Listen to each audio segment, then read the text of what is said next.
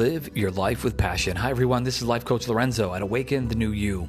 It's been two months since we last caught up, and boy, has a lot changed. Our world has been flipped upside down and inside out. No one could have told me or predicted that life as we know it would stop. Not slow down, but come to a grinding halt.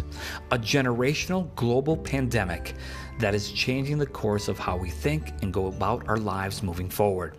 Social distancing, personal hygiene, being more mindful of our health to have a better ability to fight off viruses that could ultimately bring our own demise. With all life experiences, there are lessons learned or being taught and opportunities that are being made available. Anxiety, fear, and panic is a roller coaster that we've all been on more times than we can count. These are not normal emotions, my friends, but are a part of living this life in this world today. Some of it brought on by our own anxieties, others by the news and social media posts.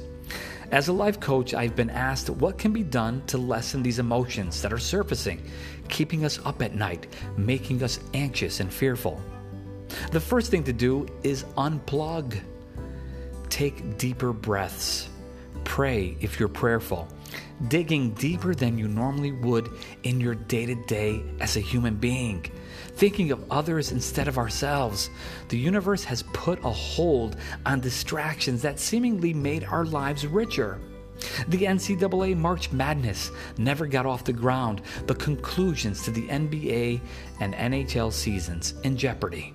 The start of Major League Baseball, the Masters Golf Tournament, the St. Patty's Day Parade, that concert, that play you purchased tickets to was postponed or canceled.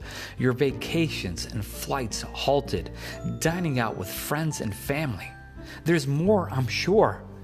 Our true casualties are the elderly and those who have become more isolated because of this pandemic, the loss of life regardless of age or social status, our ability to gather as a faith community, high school and college seniors not being able to graduate together, not being able to visit family and friends, or being able to hug or kiss them. That's a heavy burden no matter how put together you are. What's the hope, you ask? The hope is that with each and every day, this invisible virus is growing weaker and eventually will be put down. The hope is that we love deeper Become more attentive and kind towards people. Be more charitable to people less fortunate with your time and resources. Give blood. Wash your hands more frequently. Don't touch your face. If you're sick, stay home. Really. Don't try to be a hero and go into work or visit family or friends with compromised immune systems. I promise you, you will be looked at differently if you go into work sick. Here's hoping the next time we get together, we are all in a better overall life situation. In the meantime, be well and be safe. This is Life Coach Lorenzo at Awaken the New You.